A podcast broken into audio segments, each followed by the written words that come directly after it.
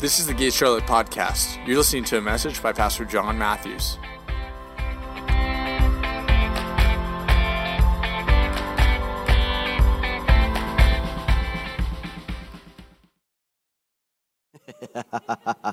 Listen, if this is your first time at this church this morning at the gate, we just welcome you.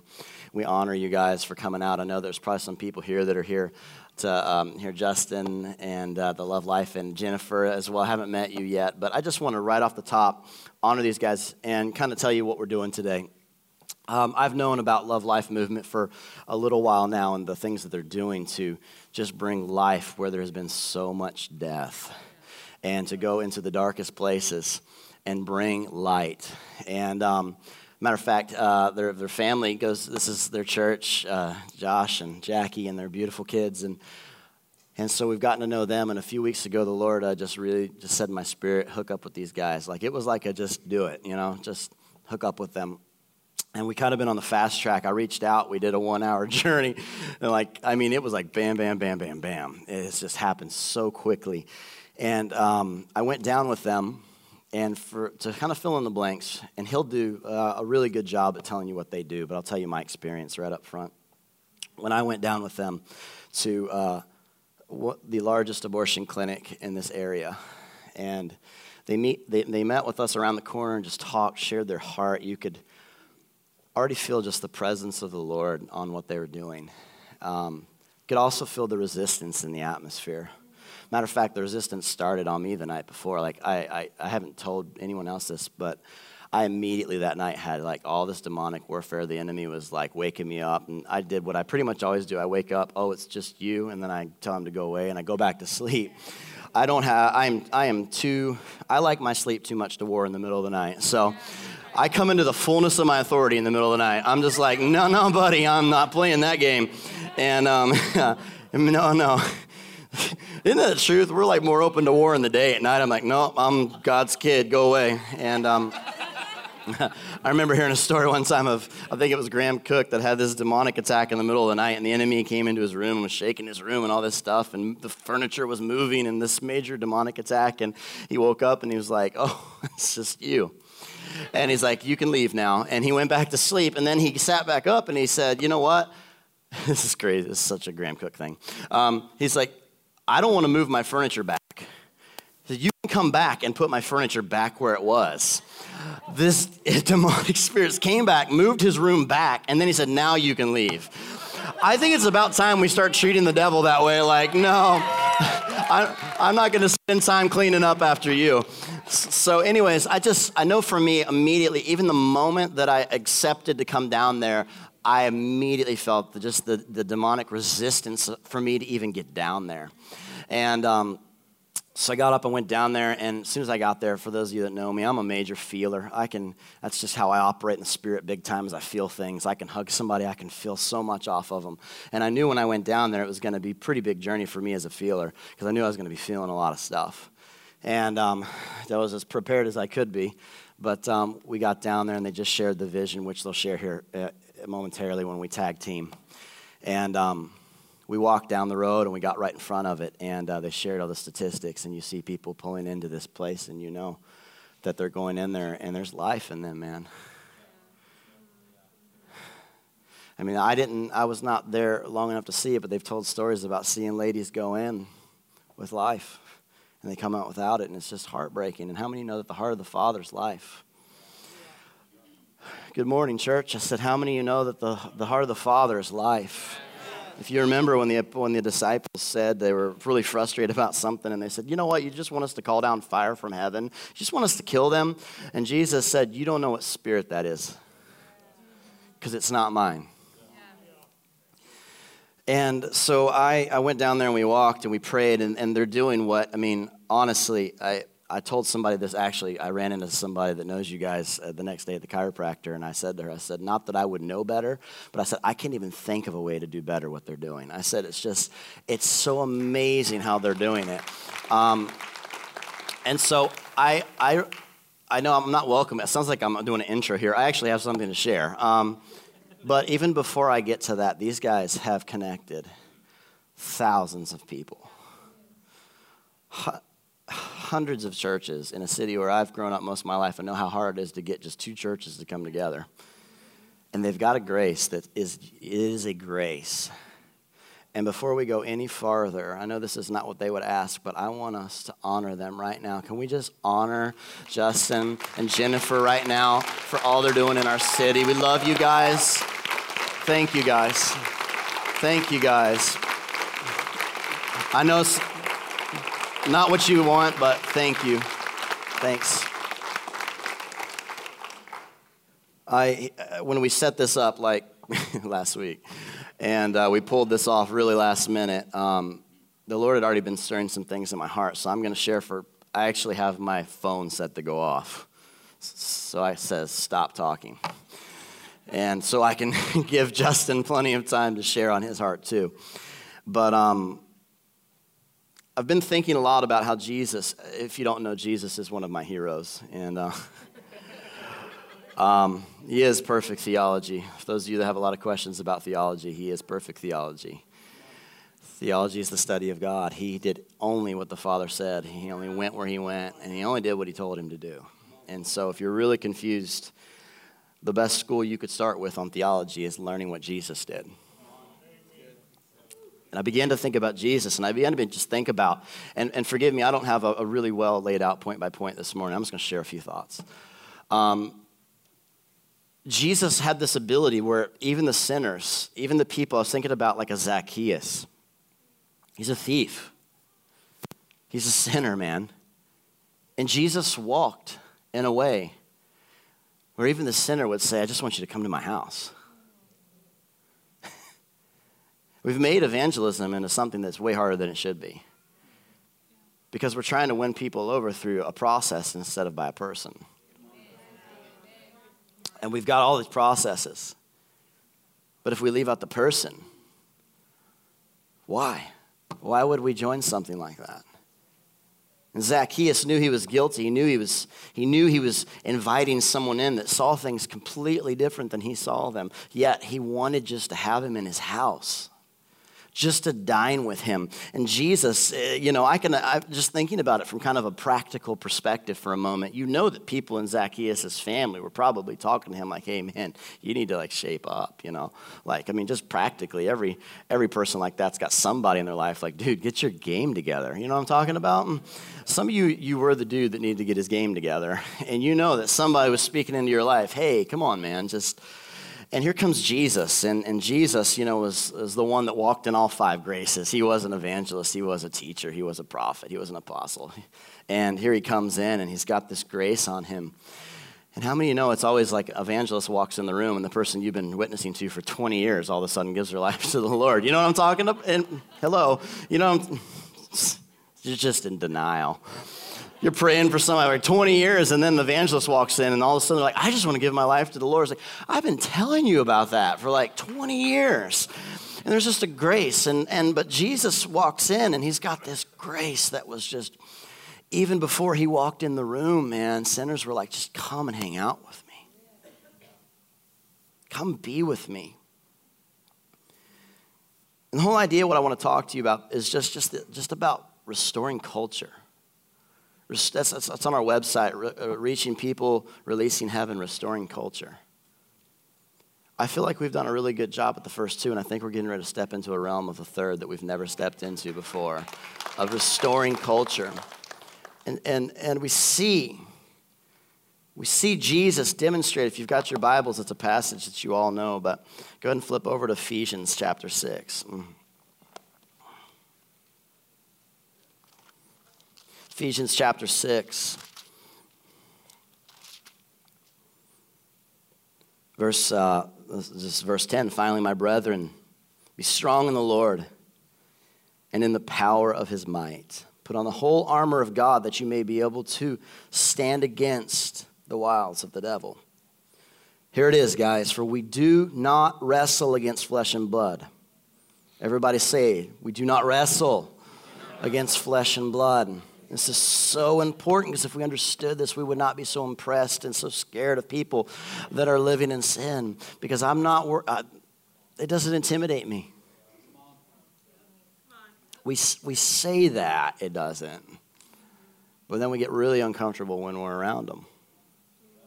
When Jesus would just go, let's just have a meal. You don't have to come to my house, I'll do it in your house.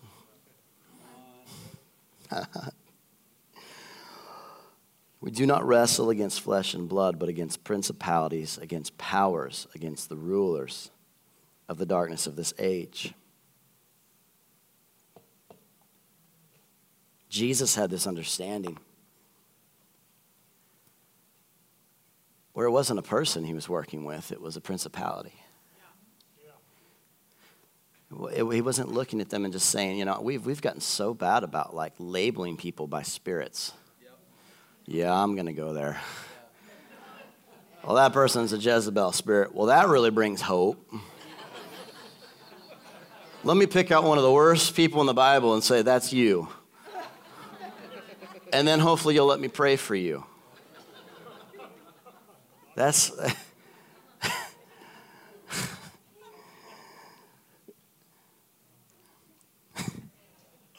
I know we say that, but we do that. And we take the spirit realm and we stick it on the person, and then we look at them as the spirit when Jesus said the exact opposite. It's not the person, it's the spirit. He said things, he went to people. He was like, remember when he went to the lady at the well? He was not at all intimidated by her sin.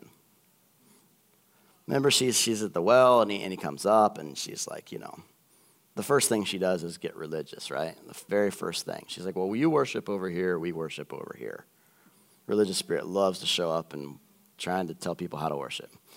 In our day, that'd be, well, that's too loud, that's too quiet, that's too contemporary, that's not contemporary enough. The lights are too bright, the lights are too dark.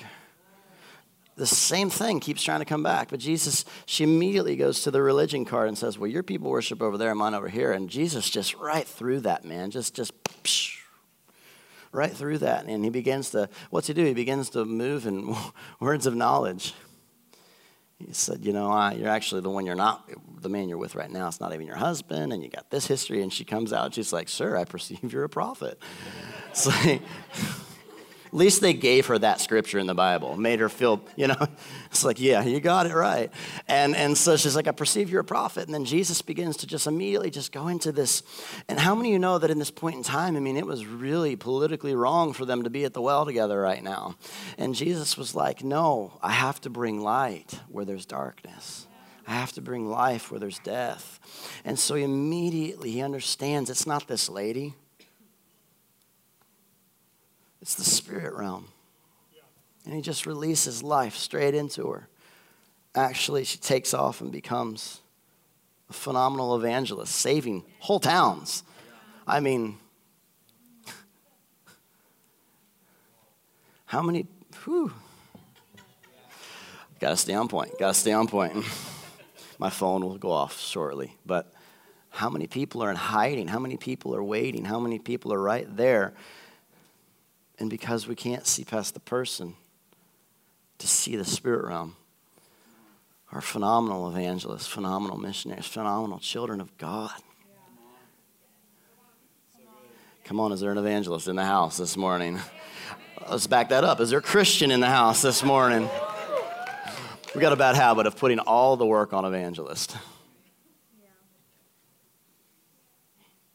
I got so much in my head this morning.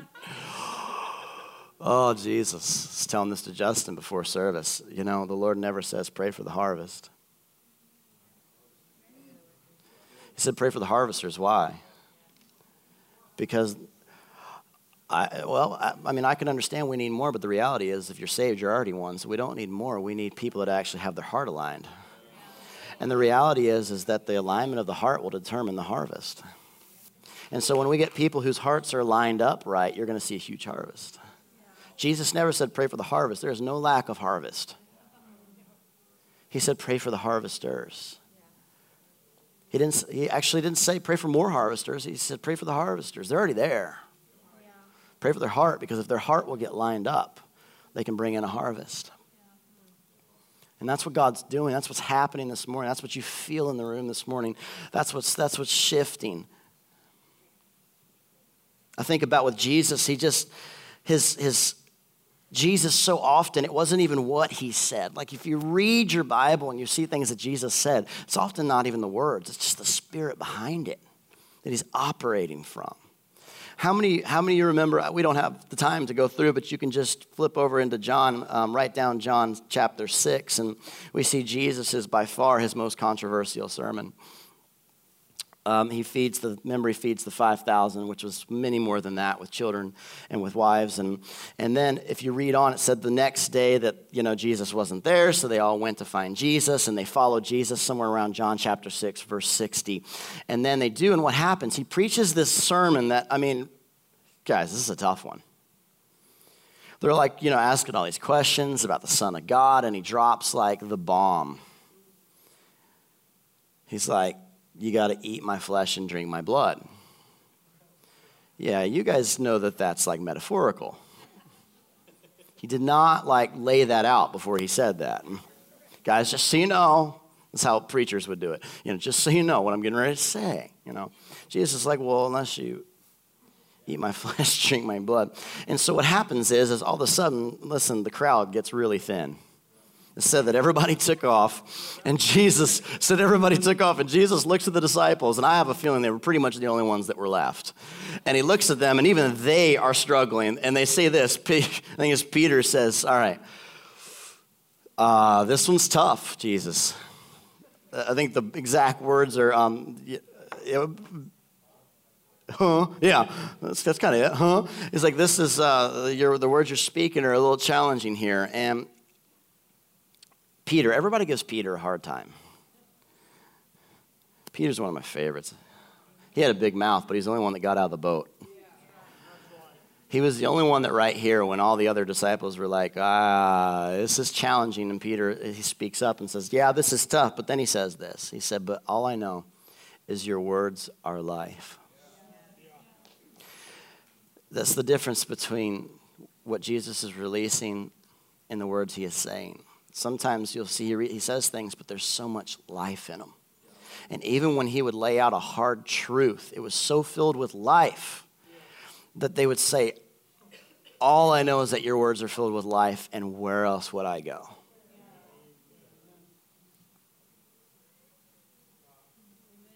Sometimes there just needs to be a locking in. Just Peter locked in. He's like, Listen, this is a really challenging sermon today, Jesus. But there was no other Jesus down the street to try out. Some of you got that. He had to lock in. He said, Listen, I don't get it, but there's life on you. I don't get these words, but there's life. And Jesus carried life. Everywhere he went, he went he disrupted. He disrupted culture.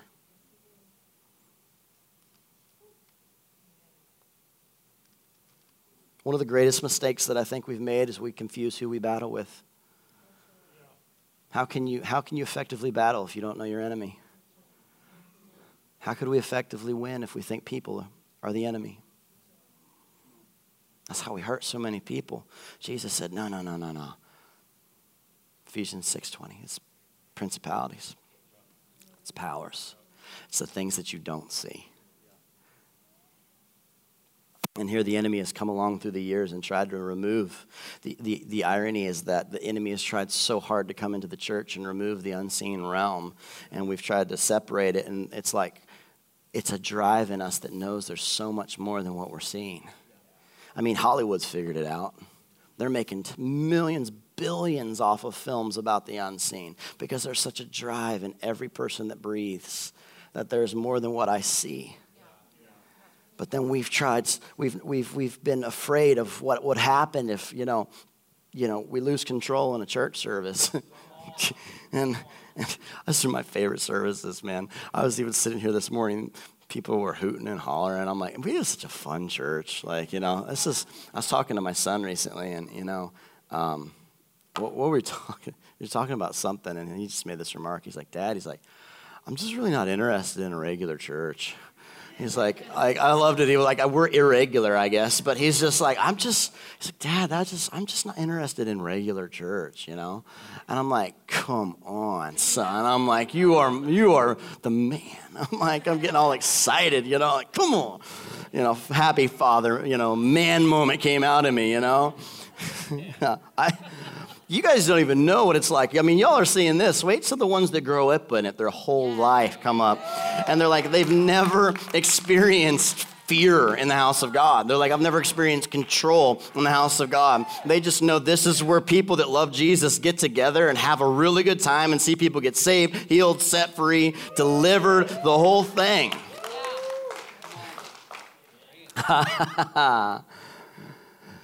we we got to know who we're battling with. Jesus had such a high value for people. For us to be Christ like, he has such a high value for people. He, he was irresistible. Even with their junk, they wanted to be with him. Their junk didn't deter them. You know, well, I'm a thief, so, you know, let him in. No, it's so driven. I just, I, I want what you have in my house.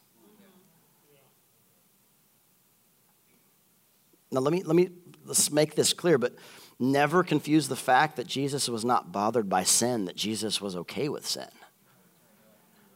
He didn't okay it. He wasn't, you know, that's, if, if we've gone there, we've missed the message of the gospel. It didn't bother him. He wasn't turned away from, well, that's, you know, whoa, that person, they're going to. No, but he wasn't okay with it. He would, he, would, he would say things at the end like, hey, after we've done this, this, this, Go and sin no more.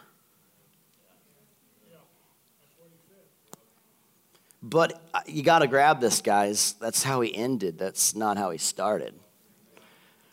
Hello.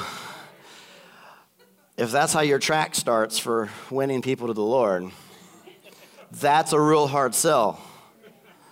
Jesus didn't start there. He started with saying, You've got to know who I am. You've got to feel what I carry. You've got to feel the love, the joy that I carry. And after you have that, go and sin no more. It wasn't a go and sin no more. Go and sin no more. You're free. You're free. If our approach to restoring culture is simply pointing out people's wrongs and just calling them to repent, we won't get far. That's part of the process, but that's not all that's to it. Jesus understood that before he could evict the lies in their life, that first he had to introduce them to the spirit of truth. He didn't just come in after the lies, he had to let them meet truth. This is really important because that's what these guys are doing so well. Because we can go down there and write nasty things on signs and try to evict lies all day, but if you're not letting them meet truth, you're not going to get anywhere. And we have to introduce them to truth. Truth is a person, it's Jesus. And we carry him and we say, Listen, I just want you to meet truth. I want you to meet truth. Because when truth comes in, lies go out. Jesus was not intimidated by evil, he was not impressed by darkness. His message on truth was so strong. It was so strong. He carried truth so strong that people that were highly influenced by darkness would search him out. You got to get this. I'm trying to bring you to a point that there's so much more that you can actually come to a point that you carry so much truth that people that are highly influenced by darkness will want you to sit in their front room some of your minds are like, I don't know.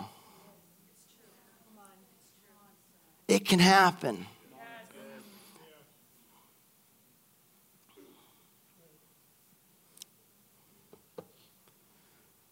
There's never been a battle between light and dark. When you flip on the light switch and the light works, there's no battle. It's not like light, dark, light, dark. Dark, dark, dark, dark, light, now, if your light bulb doesn't work, that's your problem. But, you know, it's like, no, I didn't mean it like that, all right? Don't be taking everything like, I meant like a literal light bulb. All right? I know what's going to go out on social media this week. Um, so, but listen, when you when you flip on a light and the light bulb works and the electricity works, there's no like battle. There's, there's, there, we've almost created this thing like it's like, well, I don't know if we can overcome darkness. Darkness cannot overcome light. It's just somebody's got to flip the light switch on. But it can't lose. It can't lose, and that's what we're doing. That's why we're. That's what these guys are, and what we're going to come in and partner with them, and we pray and they fast. What are they doing, man? We're turning the light on. We're releasing truth. We're not just speaking hateful statements. You're bringing life.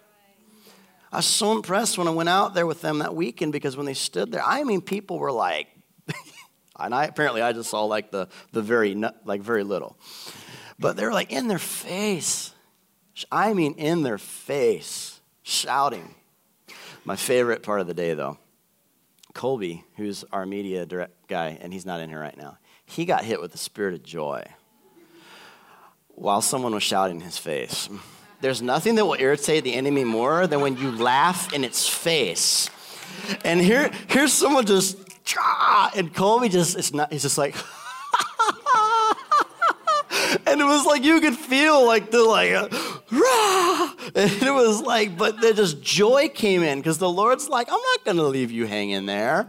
I got you. Let's just release my joy now.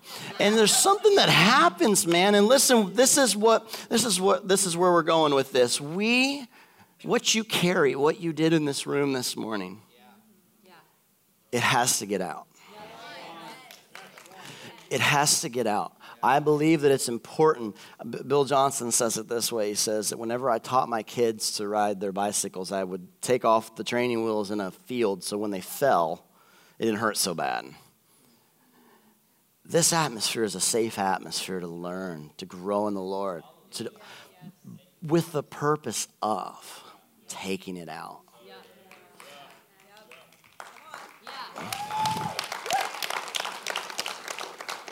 One of the things that Justin had told me said, you know, sometimes they'll, the people that are coming in resistance, and they're not out there fighting people, they're just out there praying. The people are coming back at them. And he said something that caught me one time. He said, I think it was Justin, maybe it was Josh, but one of them said that somebody said, Why don't you take this back to your church where it belongs? I believe that is the greatest manifestation of the voice of the enemy that he is happy if it would stay in the church. I believe that was a direct, like, I believe the enemy was speaking, keep it in the church. It doesn't really bother me there. Okay, can feel the resistance starting to come. you got to get this, guys. The enemy, the enemy is all about he, he he does, sometimes I think he works differently than how we think he works. You know, we're in this whole political season and all this fighting.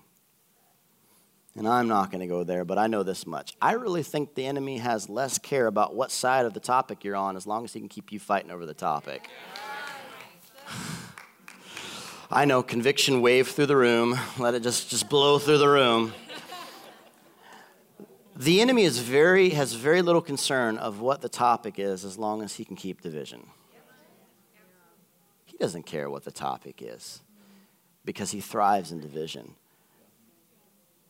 Because when unity takes place, things happen. Let me just let me let me wrap it up on this. I was reading this morning and I really don't have time to do it justice, but I was reading one of my favorite stories. I was reading Acts chapter 4, and I'm going to give you somewhat of a recap.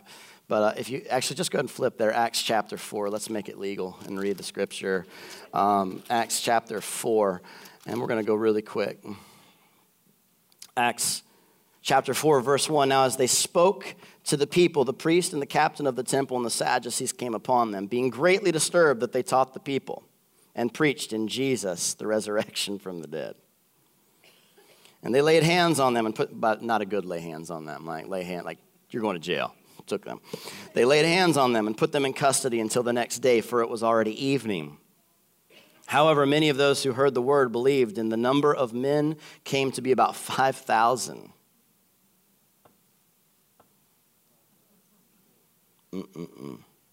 However, many of those who had heard the word believed. And then I love it that the, the 5,000 showed up. And it came to pass the next day, in the, uh, let's see, do I want to read all that? Let's just jump down a little bit. Verse, uh, verse 13. Now, when they saw the boldness of Peter and John and perceived that they were uneducated and untrained men, they marveled. I've said it before and I'll say it again. Some, and sometimes you got to let people see what you're not so they can see how big Jesus is. And they were okay. They were okay with that. And it says, and they realized that they had been with Jesus.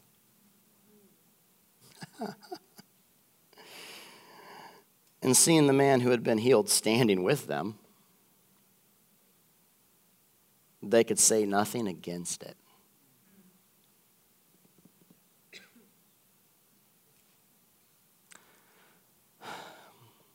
A man with an experience will always have more authority than a man with an argument. And when you have a man standing there that was sick and he's now healed, and they're looking at him saying, Well, nothing we can do about that. They didn't go into a debate of does he heal? He's the guy we healed.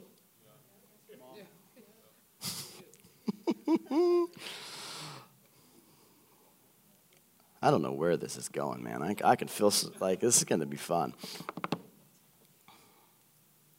Verse, uh, let's jump down to verse 20. Uh, well, let's, let's pause one second.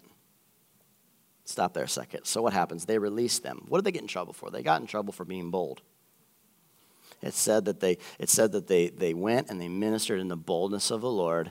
People were getting healed, people were getting set free, they were preaching the resurrection. And, and, and what happened? They got put in jail. And but they really didn't I love it, even if you read through the whole scripture, they're like, now what are you guys gonna do? And they're like, We're gonna keep doing it.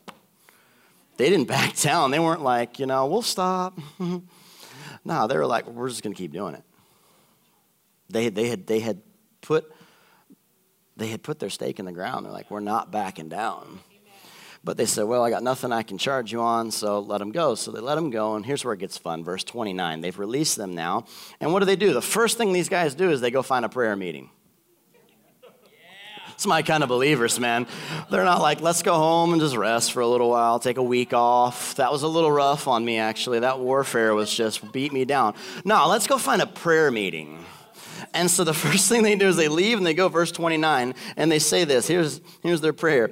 Now, Lord, look on the threats and grant to your servants that with all boldness they may speak your word.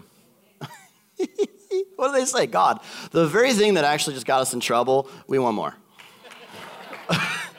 like that thing that just like ticked off all the principalities and rulers in the spirit realm, can we have more?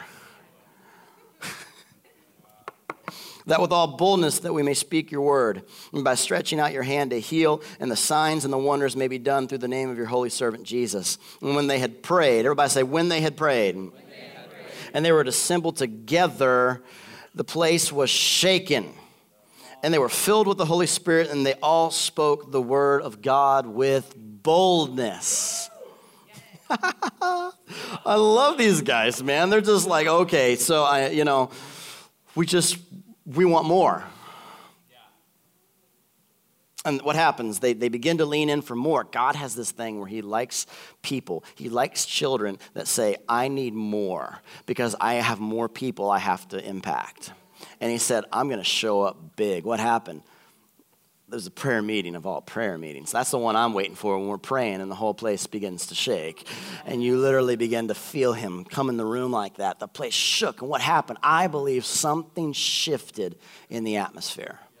I really do. I believe that something, because why? They're, they're, they're fighting against the invisible realm, they're fighting against principalities, against powers. They came at it. They knew their enemy. They said, All right, our enemy is not these guys imprisoned us. Our enemy is what's influencing them. So let's go ahead and pray for more. And so they prayed for more, and God showed up. He shook the place. The atmosphere shifted, but I want to do this. I want you just to kind of take, I want you to look at, look at the book of Acts, almost if you could kind of just get up in the sky and look at an overview of the whole book of Acts, the process, Holy Spirit is given. These guys begin to go out and do the work, signs, wonders, and miracles. They get caught, they get released, they go out, they get, get more boldness, and they go out and they keep bringing the word. They pray. Literally, heaven connects with earth. Literally. The atmosphere shifts. And if you go over a couple more chapters, we begin to see things happening, like this guy named Saul, who was their greatest opposition. What happened? They came together in unity, they shook the heavens. And all of a sudden, the guy that was their greatest opposition has an encounter with the Lord. That even his name had to change. And he went from Saul to Paul. And what was their greatest, the, the, the guy that was like, I want you to, again, we're focusing on the spirit realm. He was like their key player.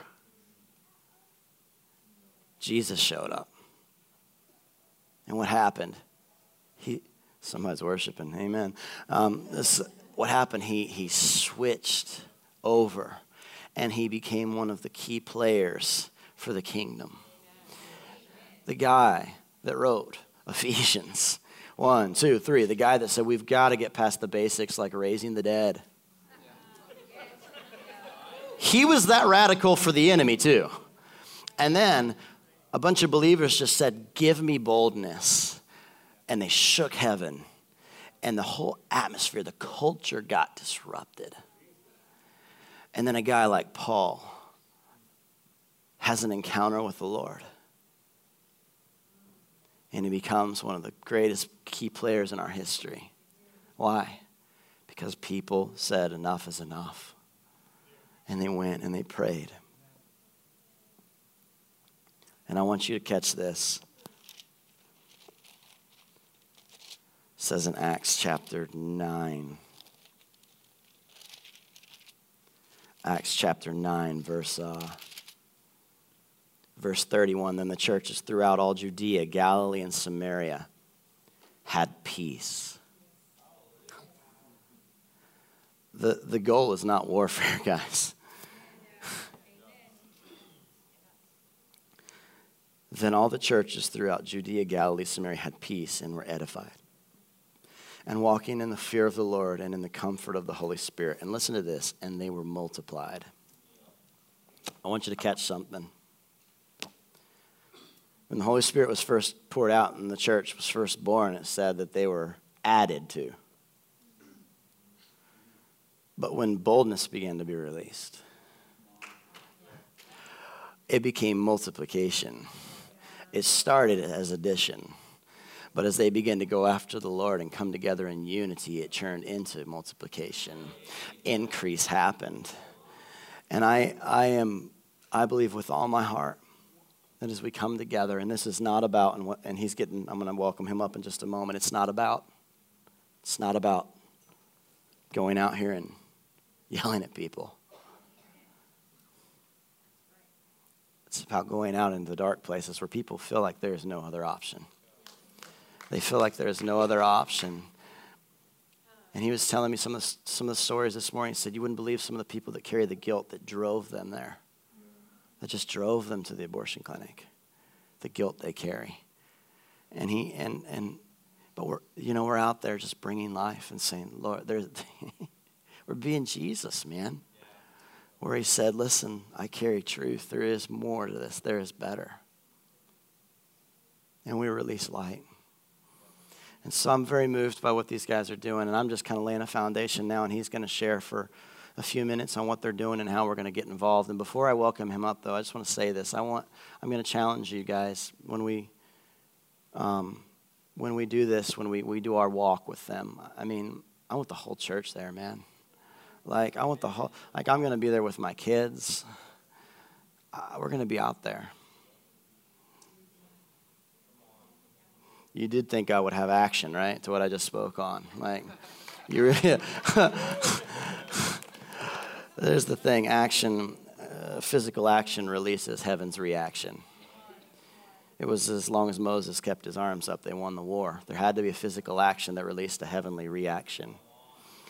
And you can pray all day, but sometimes there's a physical action that has to happen so heaven can react. And that's where we're going to go with this. So I've already, I've already shared quite a bit, but I just want to again welcome up Justin to come. Yeah, and come on up here.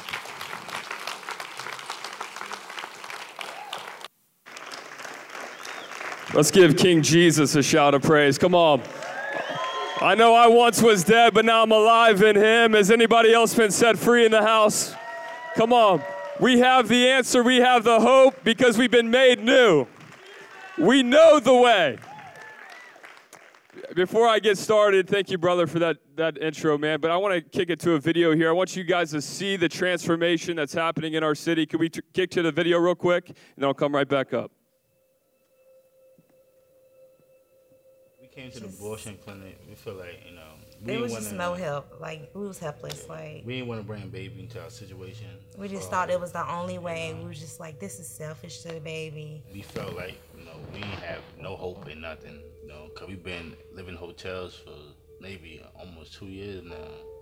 So you know we lost everything, stuff in the storage, everything. We lost everything. So we just starting from the scratch when the Wiggins arrived, and I, I just kind of glanced to my side and I see a beat up old car, windows down, and the the woman said, "We have no choice. We have to abort this baby. What are we gonna do?" My car pulled up. I meet these people, and they're talking to me, and they're saying, "No, no, you don't want to do that." And just the conversation got deeper and deeper, and then I just decided, like, okay, well maybe this was meant for me to meet these people. Maybe, you know, it's a purpose in this. So within that same day, really, I changed my mind about the abortion with the baby. And we kind of went from there. So, uh, so we call Love Life and tell them uh, this: these people need everything, and they need it all tomorrow. And Love Life instantly took on, you know, helping us to find a car, uh, helping us with the housing issue, getting them set up with a mentor in a church right away. It made it made us think about things better than abortion. You know, we had to think about you know that's a baby life. You know, God blessed us with this baby for a reason. So you know, with the with the idea of us getting married, you know, because we, have been together for 12 years. I mean, it came across our mind like, we're gonna get married. One just, day, we just never. And just never got around to it. Just from, from that day, we went to the abortion clinic, and everything came to us at one time. Yeah. As far as like keeping the, baby, marriage, you know, mm-hmm. um, help with people and stuff. So it made us look at things different. I've never had no one to reach out and help us. For somebody to reach out and say, "I love this family," like and just play that role. Like they took it on right away. They took the role on right away. Like that same day I met them, they took that role on to help me and, and, and get my mind from thinking a negative way about the pregnancy to thinking the positive it's going to work out. Uh, it's just a process that you have to go through. And are you willing to do that? And I said, yeah, I would do that. Would y'all encouraging me? I'll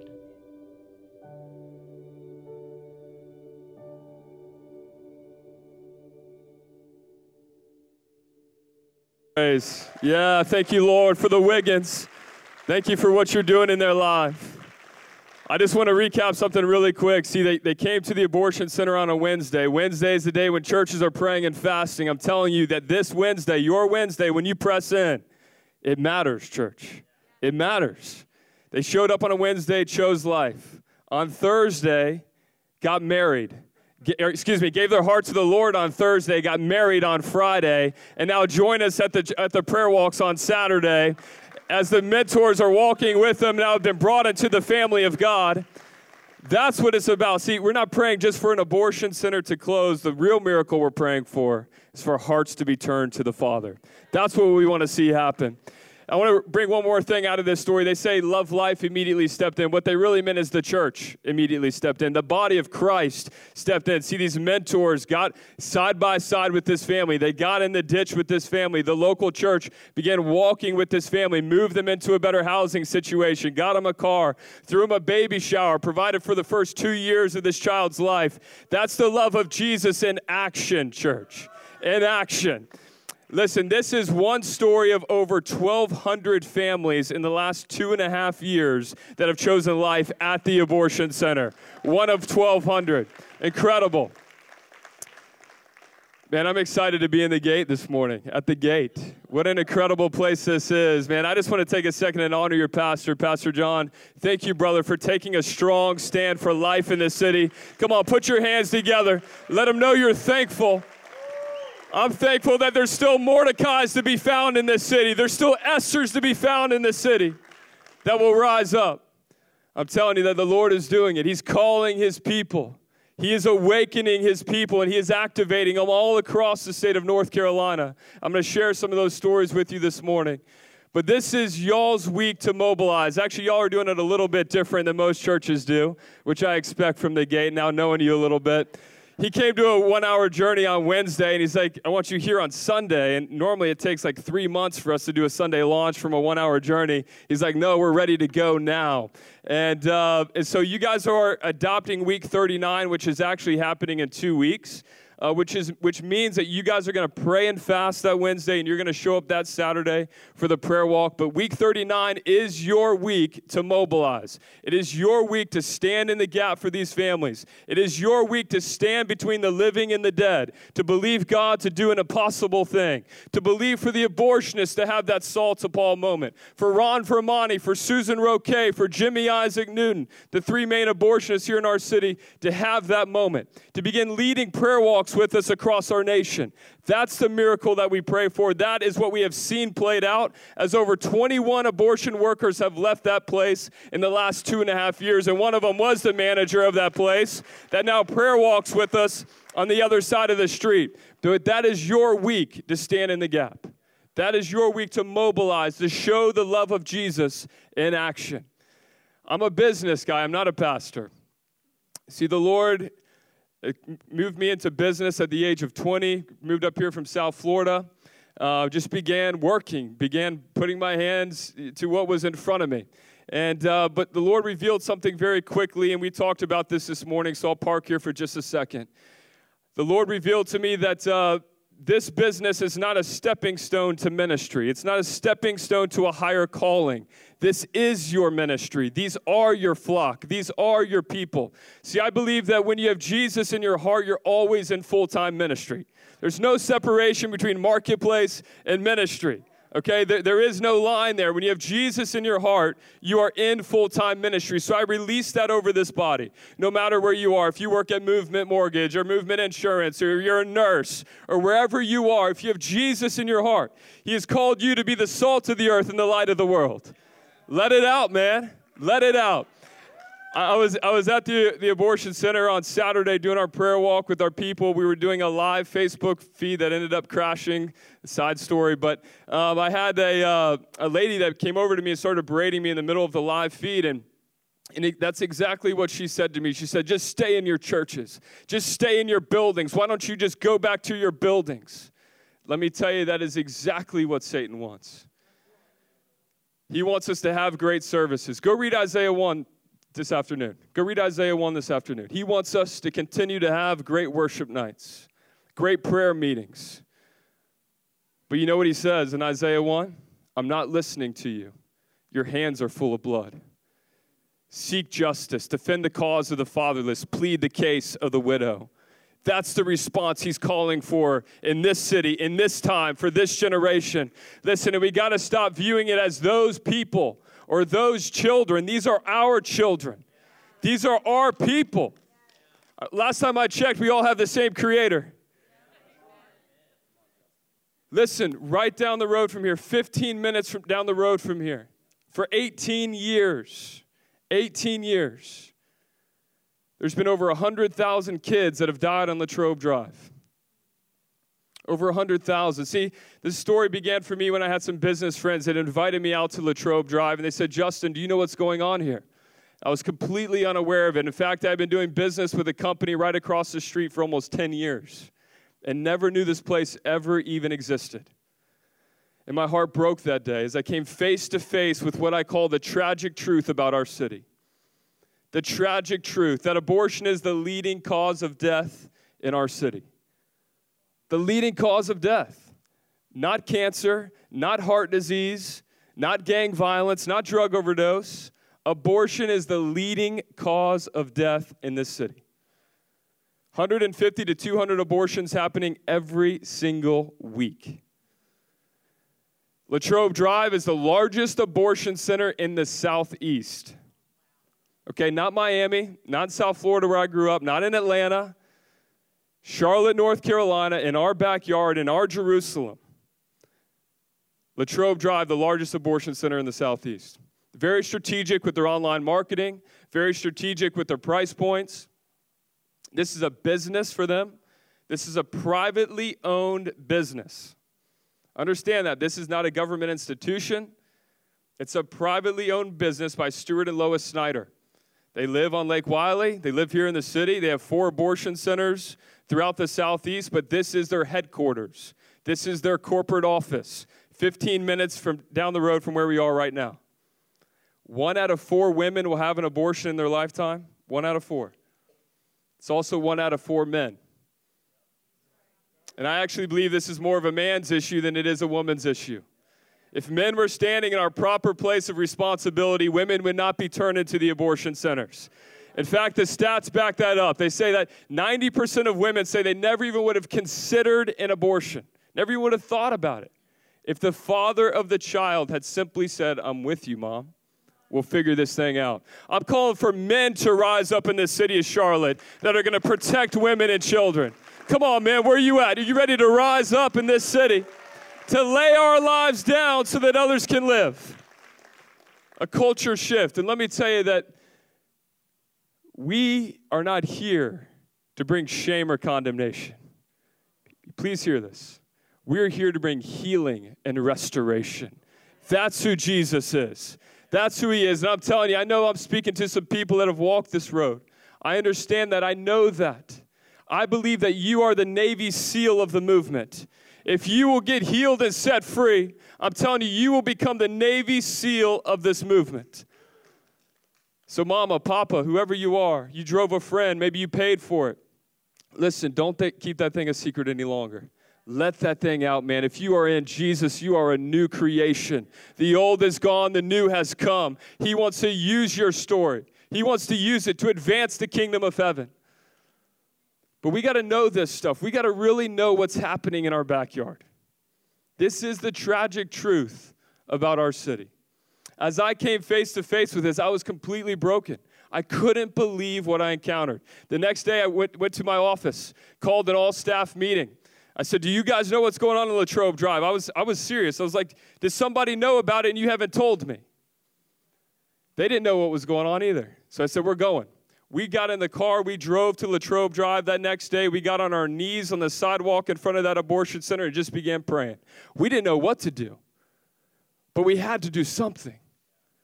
We had to do something. So I took him down there, and then I began bringing my pastor out, and the Lord just began working on my heart. And through a season, we just celebrated 10 years in business, and we were seeking the Lord. Lord, what are you calling us to do? And through a season of prayer and fasting, the Lord spoke very clearly to me. He said, I've called you to the least of these, and I've called you to be a voice for the voiceless. And over the course of a week, God began waking me up in the middle of the night, downloading a strategy and a plan to unite and mobilize the church. And this is the vision of Love Life. Hear this to, you, to unite and mobilize the church, to create a culture of love and life. A culture of love and life that will result to an end to abortion and the orphan crisis. Listen, God has called the church to shape the culture. Politicians, legislation will follow the culture.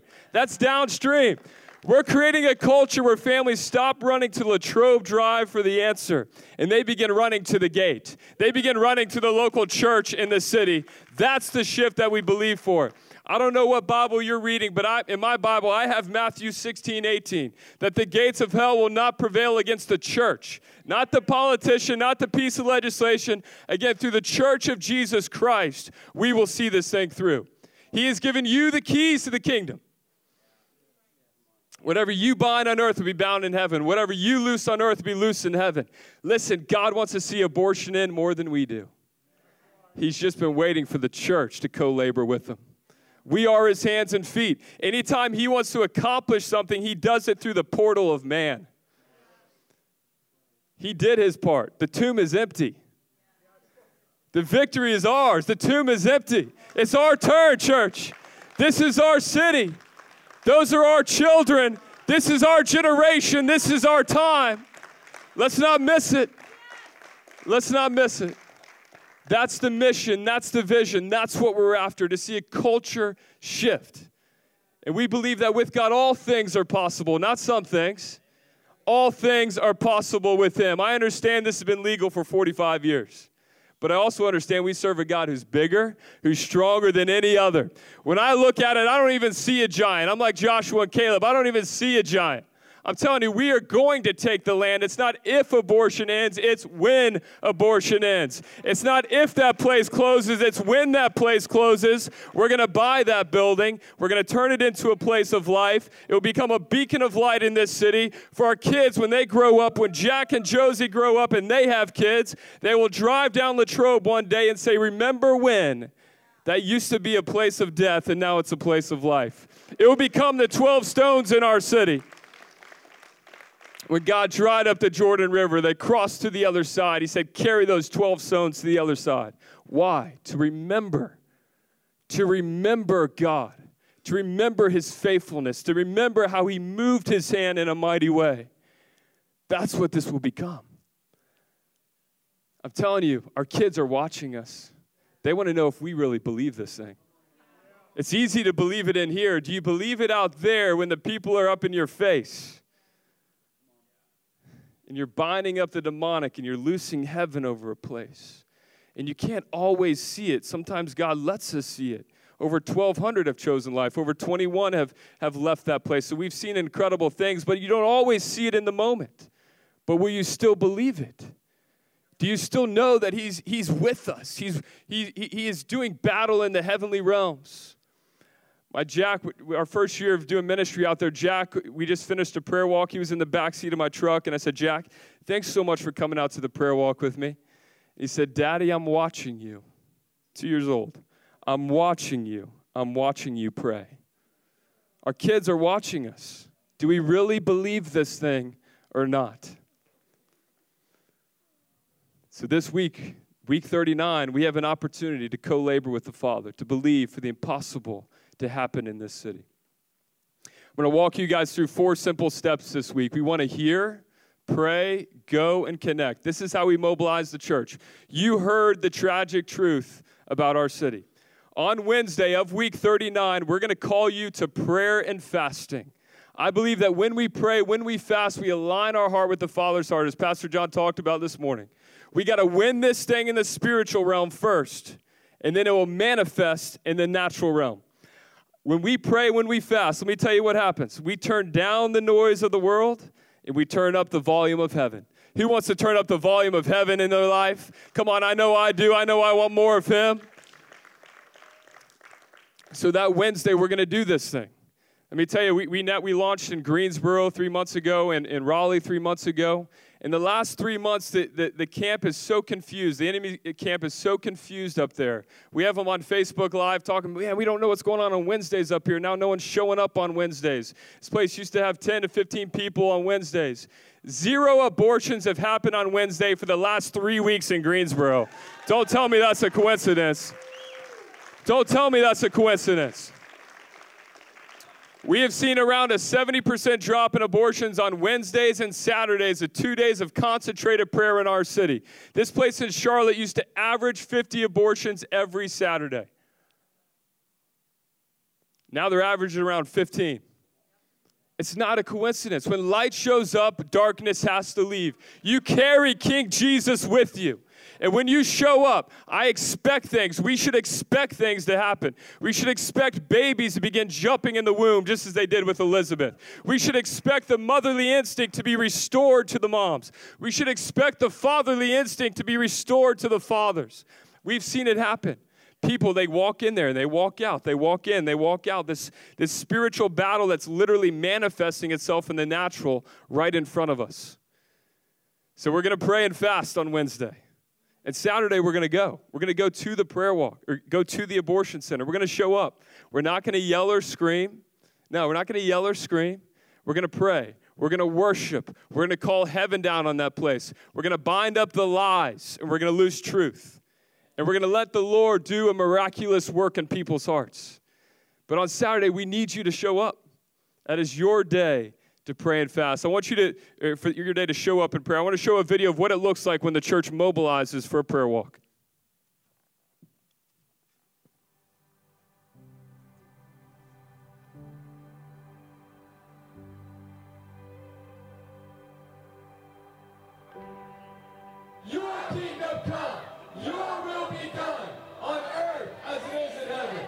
When you show up and pray, you are opening your mouth. You're speaking for those that don't have a voice. And that's what we're called to do as the church of Jesus Christ. Jesus said this Those that seek to save their life will lose it.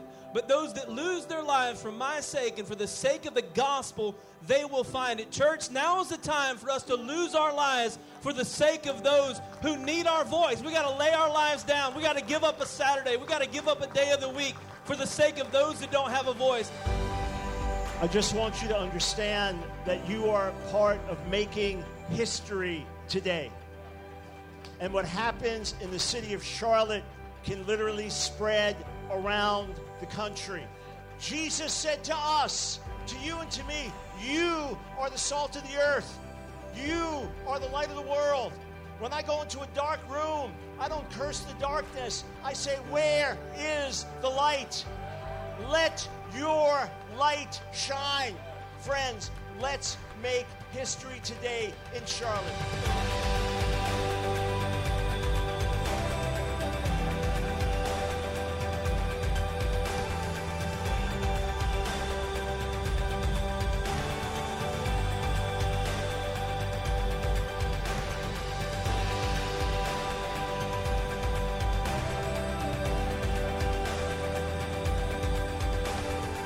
Listen, this is our city. This is our generation. These are our children. This is not the end. This is just the beginning, church. This is not the end. This is just the beginning.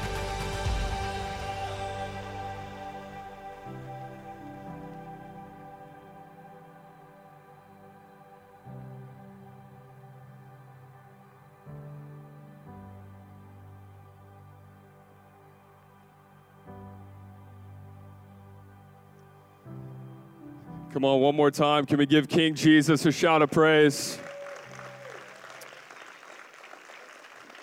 That was our week 40 prayer walk last year. We now have had over 170 churches that have partnered with us. We have updated numbers from the video. We have over 32,000 people now that have gone to Latrobe, Latrobe Drive for the prayer walks. Listen, two and a half years ago, there weren't many people there. Most of us didn't know about it. We just didn't know about it. Thankfully, we had some of our partnering ministries like Help Pregnancy Care Center, Cities for Life that were out there. But now the church is mobilizing and awakening and activating like never before. Again, in Greensboro, same thing. In three months, Greensboro went from having zero people at that abortion center to now having the church next door that had been silent for nine years running to the scene in prayer and fasting, mobile units that are offering free ultrasounds in front of the abortion center six days a week, sidewalk counseling happening six days a week. The billboard above the abortion center got bought and put a picture of a woman that chose life with her baby, saying, You can choose life too. Call this number. We want to help you. This is what transformation looks like when the church steps in. The Japanese restaurant next door that gave us permission, his son just gave his heart to Jesus last Saturday. He said, Who is this person you guys follow? I want to follow this Jesus. Yesterday, he was out there volunteering with the prayer walk. I'm telling you, this is what happens when we get this out there. We take church right to him, man. We take it right to them, right to the darkest place of our city. I'll give you one story, and then I'm going to get into step four, which is connection. Because, um, listen, every single one of these numbers you got to understand are not numbers, these are lives that we're talking about one of the workers that left, okay, her story is that her niece came for an abortion in 2016. Came for an abortion in 2016, and she chose life at the abortion center. At the abortion center, she chose life. She gets connected to a mentor. She was one of the very first mentees to ever enter into the mentor program. We have a mentor program that walks with these families. We don't just pray that they choose life. We say, we'll get in the ditch with you. We want to walk with you. We want to love you. Uh, so she gets connected with a mentor, and the mentors begin doing an amazing job of walking with this family, loving on them, offering them everything they needed for the child and, and surrounding this family. Well, little did we know that her aunt is the manager of the abortion center. They're doing this just out of obedience. The Lord pricked their heart to walk with this family, and they're just loving on this family radically. So all of this word gets reported back to who? Her aunt that's managing the abortion center, Latrobe Drive. And she begins hearing about the love of Jesus in action. Okay, so for the last year, while she was still working there, she began uh, counseling these women, saying, Hey, you don't have to have the abortion. The people out on the sidewalks will walk with you. They'll walk with you. They're doing it with my niece. They're not crazy. Actually, they'll walk with you. They'll love you. It's real, it's genuine. And finally, she said, I can't work here any longer. And she left. And then she actually joined us at that prayer walk that you just saw on the screen. The manager that once was on the inside, taking the appointments and scheduling these women to have the abortions, now is on the other side of the street praying for others to choose life. That's what happens, church. 1 John 3 16 and 18. This is how you know what love is. See, we, we got to define love because the world has taken it and corrupted it.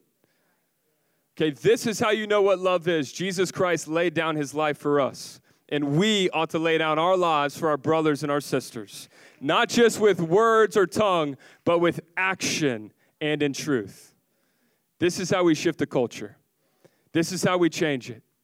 Just to further describe the battle, Second Corinthians chapter 10, you did it so well, Pastor John, but I'm going to add to the battle. For though we live in the world, we do not wage war as the world does. The weapons we fight with are not the weapons of the world. On the contrary, they have the divine power to demolish strongholds. We demolish every argument, every pretension that sets itself up against the knowledge of God. And we take captive every thought to make it obedient to Christ. We do this with our prayers. We do this with our worship. We do this with the Word of God. We do this with the love of Jesus in action. As we walk with these families, we foster, we adopt. This is how we change the culture. Where families stop running to Latrobe and they begin running to the local church. Step four is connection, and that's where we will encourage you at the end of the prayer walk to go beyond the prayer walk, to become a mentor to a mom or dad that has chosen life, to say, I will walk with you. I will get into the messy situation with you. Because let me tell you, it's messy. They showed up that day because their situation is messy. Are you willing to get messy with them? Are you willing to get in the ditch with them? Be a mentor for a mom or dad. We have over 200 in the city right now, but we need more. We need more that are going to rise up, that are, that are going to uh, live out a Titus 2 mentality, a discipleship. Say, I will show you how to be a mother. I will show you how to be a father. We need that here. We need uh, foster parents and adoptive parents that are going to rise up in this city. Because let me tell you, we got to care for the orphan, not just in the womb, but also the orphan outside of the womb. Psalm 68 5 makes it very clear, church. He says, A father to the fatherless, a defender of widows is God in his holy dwelling. That's who he is. And it goes on and he says, I take the lonely and I set them in families, not orphanages and families. God isn't calling us to build more orphanages, He's calling us to adopt more kids. I'm telling you, man, this is it. If we catch this, you want to see a culture shift. My wife and I just got approved as foster parents. We have around 150 families right now in the process or have already brought kids into their home. We're, we're believing for a huge wave a huge wave in the, in the body of Christ to catch this revelation and say, We will bring these kids into our home. They will no longer be called an orphan, they will be called a son or a daughter. He did that for us. He laid it out so clear for us. So you could be called to be a foster parent, an adoptive parent. Let me tell you, we have a crisis here in our city right now with this 12,000 kids in the foster care system in North Carolina. 12,000 kids in the state of North Carolina. 2,000 of those kids are clear and free for adoption immediately. Okay, sitting, they're literally sitting in a group home, which is a nice name for an orphanage. 2,000 of them sitting here in our state. Their parents' rights have already been taken. They are an orphan looking for a mom and a dad that will bring them in and say, You will be my son. You will be my daughter. Maybe God's calling you to foster or adopt. Maybe He's calling you to offer hospitality for somebody who is, to bring that family a meal each week, to help offer babysitting. Everyone can do something. Maybe He's calling you to the front lines, as Miss Sherry is. Maybe He's calling you to the front lines to be a sidewalk counselor. Maybe He's calling you to the front lines to drive the mobile RV to offer free ultrasounds these moms.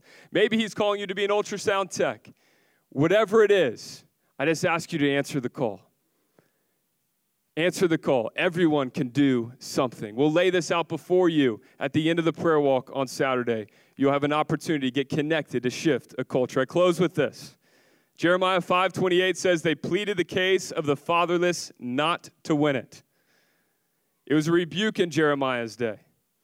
Let me tell you that we kind of could wear this rebuke as the body of Christ as a whole across America as well. We do Sanctity of Life Sundays and we kind of check a box. We do Orphan Care Sundays and we check a box. But how many know we ain't called to check a box? We're here to win it. Come on, I'm here to win it, church. You believe that with God all things are possible? Not some things, but all things are possible. This is your week to mobilize. Pastor, come on up. Pastor John, we're going to do this call to commitment. Listen, we say this a lot of times in our business to believe is to commit. Meaning, if you really believe in something, then you commit to it. It's one thing to, to amen and say, man, that's great. I, I, get it all the time at the back of this the church whenever we go and speak places. Man, I love what you're doing. It's so good, man. I'm so good. I'm with you. And I'm like, I'll see you on Saturday, right? And like, oh, I can't come on Saturday, or I can't pray, or whatever. Listen, we need people that are going to take a step of action. Yeah. If you really believe, then you commit to it. Maybe you can't come to the, your Saturday, but come the next Saturday. We do this for 40 weeks. 40 weeks, we're out there. So we're calling people to take a step of action today. I'm asking you to fill out this commitment card. Everyone has one in your seat. Fill out this commitment card. Give us your name. If you don't have one, maybe wave your hand. Amanda will get you one. Uh, everyone should have got one in their seats. We'll get you a card please fill this out. Give us your name, your email. We are going to email you on Wednesday to remind you that that's your day to pray and fast. We're also going to email you on Thursday to give you all the details for the prayer walk where to park, what the address is, what time to show up. That's why we need this, so we can give you all of the details for your adoption week. Okay? Gate, are you ready? Yeah. Come on, let's do this thing. Come on. Come on.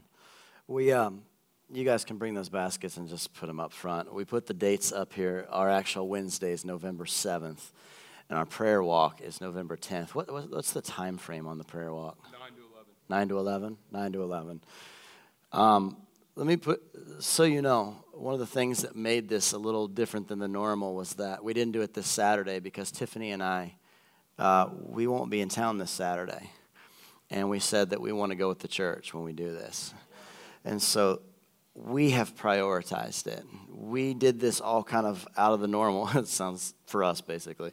But you know, we want to be with the house when they go out there. And so November 10th was a Saturday that worked that we could come, we could be with the family, and we could be there. So here's what I'm going to ask you to do, guys. Physical actions bring heavenly reactions. And I'm going to ask you guys if any way possible. I mean, if any way possible. First of all, we want you to come with us on Saturday, the November 10th. Amen.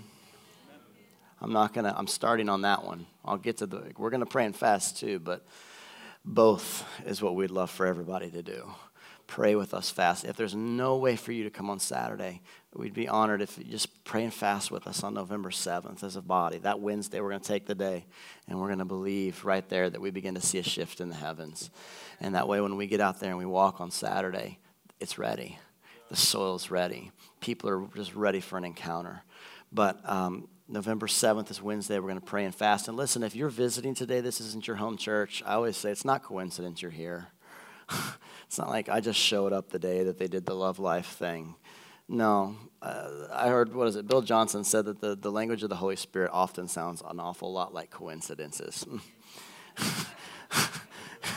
so you may think it's a coincidence, but just maybe the Holy Spirit. So I'm going to ask you to stand with me if you would, and we're going to wrap up the service. But Here's how we're going to do this. I'm going to have you do this. We're going to do this right now, so fill it out. Mm.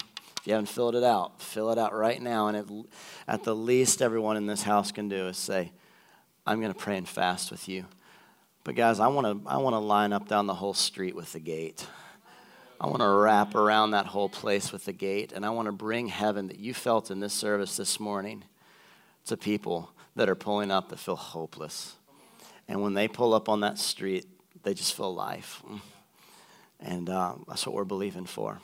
So if we have any worship music, I'm going to let you go ahead and do that. Lord, I pray right now. I thank you, Father, for Justin and what they're doing, Father, in the movement they've started. We stand in agreement there's going to be an end to this. There's going to be an end to this. That we would rise up as the body of Christ and we would do what we're called to do. We wouldn't keep transferring it, Father, just on government, but we would recognize what we are called to do as the church, that we would step up and we would be light. We love you, Father. We pray just your greatest blessings on them. Stir our hearts, Lord, even right now, in Jesus' name. Amen.